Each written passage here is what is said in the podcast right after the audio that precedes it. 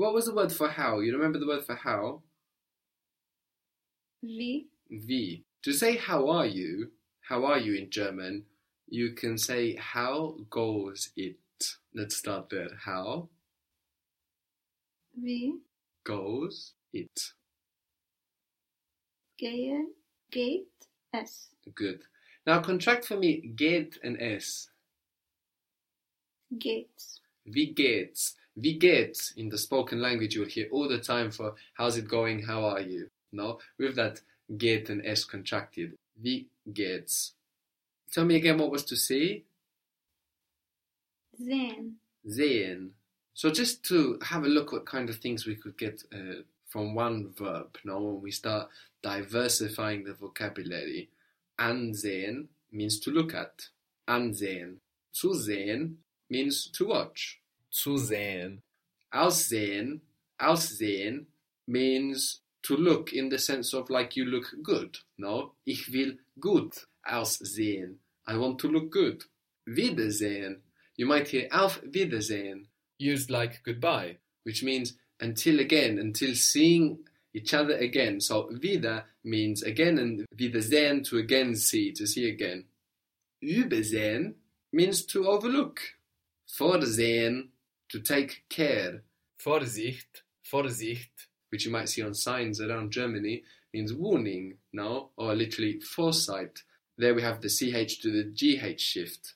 So you don't want to sit around memorizing these, no? Or even try to remember all of the translations you might find in a dictionary. Some will only be very seldom used as well. It's better to just be aware that this is a big feature of German and to listen out for it in real life.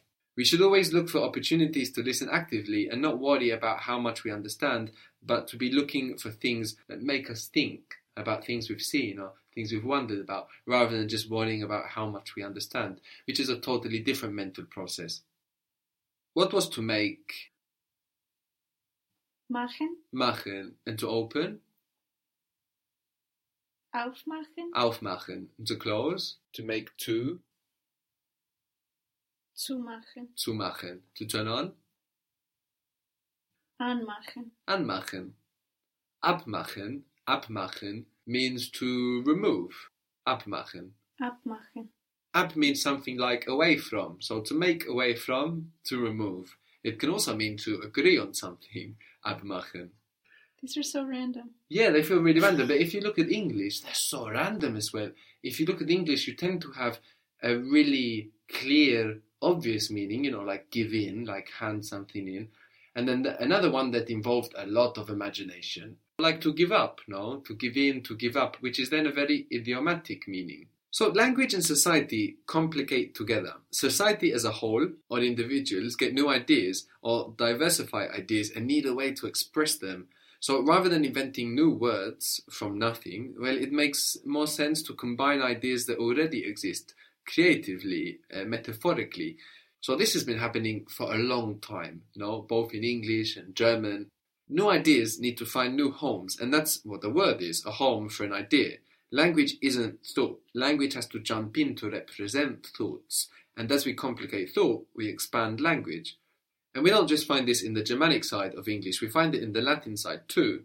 Decay, for example, means of or from, that's de, fooling, like uh, caer in Spanish, you speak Spanish. Caer, to fall, decays or falling. Depend just means from hanging, like a pendant, no, is a hanging thing. And sometimes you will even find words from Latin English, like depend, having the same translation in German. Depend in German is abhängen. And we find even the two words that look totally different, depend, abhängen, are the same word. So what do we do for vocabulary? We listen. We can understand so much from context, and there's so many of the words we hear will be built of bits that are familiar to us that will be easier to the ear, easier to pick up, and make the language seem much slower to our ears, giving us more mental space to think about the context and to try to guess the meaning of the word we hear, built of parts we know. So listen out. Between the context and the parts of the words you recognize, you can get a lot of vocabulary in German on the go, just picking it up on the go. To lay in German is legen. Legen. So again, we have that E that's like kind of further back, a bit more smiley. Legen. Legen. Legen. This is again the Y to G shift, no? Like we saw between say and sagen. Lay, legen. Legen can also be used like to put, no? Like to lay something down. Gelegenheit, Gelegenheit is a great word. This means opportunity, Gelegenheit. Gelegenheit. So the ge is a little bit that we're going to come across a lot in German that appears for many different reasons. We don't really care about it now. Legen means to lay, and heit, what is what is heit? Hood. Hood. So it's like the laid down hood. Your opportunity, Gelegenheit, is the laid down hood. So if you were to look that word up in a dictionary, you don't want to just try to memorize it. What you want to do is to go, okay, what is that built of? No, the ge you will find it around a lot. We will look at it later, but it's not important here. You can see that you have legen, the verb, and heit. No, and that will help you interiorize that word that you might have just looked up in the dictionary or asked somebody for. How would you say the opportunity? It's. Is it masculine? How, what would you look at to decide what gender it is? The ending? Good. So it ends in T or D, maybe? Yeah, so the, the letter is not so important. What's important here, the ending is the heit. So do you remember how to say childhood? Kindheit? And the childhood? Die Kindheit? Very good, very good. So this thing about looking somewhere else is a very good idea. Huh? Because of course, you've said die Kindheit. No, and you remember, okay, that's feminine. Ah, and heit is feminine. So the opportunity, you, you forgot the word for opportunity. Well, you can try to build it again. No? You remember what, what bits and pieces it had, or, or one of the bits and pieces?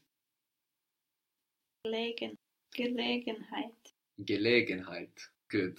So we don't want to just try to remember the whole word.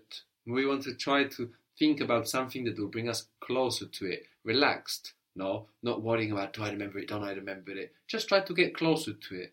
Oh, what was it about? What what was it connected? What sound did it have? What did it look like? Anything. No? Relaxed. So the opportunity, Die Gelegenheit?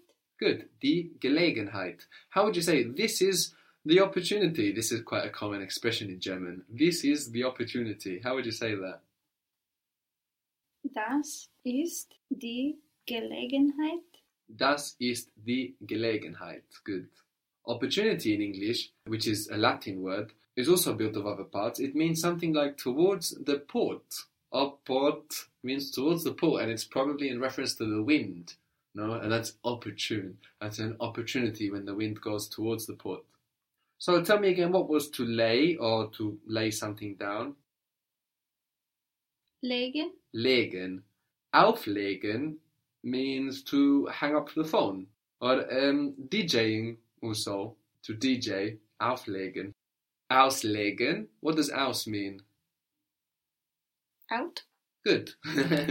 Out. So auslegen means to display. It also means to pay for someone on the promise of getting it back later. So imagine we go out for lunch and I can auslegen you, which would mean that I'm paying for you now, but you are going to give it to me back later. So that's an idea, no? That's an idea, not a bunch of words to pay for you so that you give it to me back later. And that idea is all just housed in that word auslegen.